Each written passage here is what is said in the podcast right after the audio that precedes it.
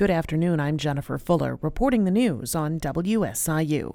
We've got a chance of showers and thunderstorms in the forecast for the rest of today, mainly late this afternoon into this evening.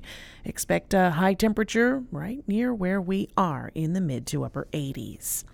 Illinois' rate of new COVID infections has held steady through the month of August, dropping only slightly from the start of the month to last week's report.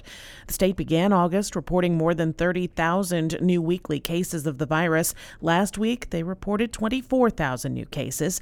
33 counties in Illinois remain at the CDC's high community level for virus transmission. Another 48 are at the medium level. As of last week, 1,300 people were listed in the hospital in Illinois with COVID. 158 Eight of those were in the ICU.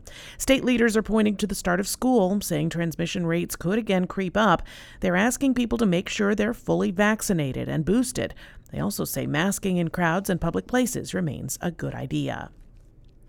The University of Illinois recommends everyone wear high quality face coverings on the Urbana campus as class starts today on the state's flagship campus. Chancellor Robert Jones emailed that advice to all students, faculty, and staff over the weekend. The Federal Centers for Disease Control and Prevention ranks Champaign County as high for COVID 19 spread.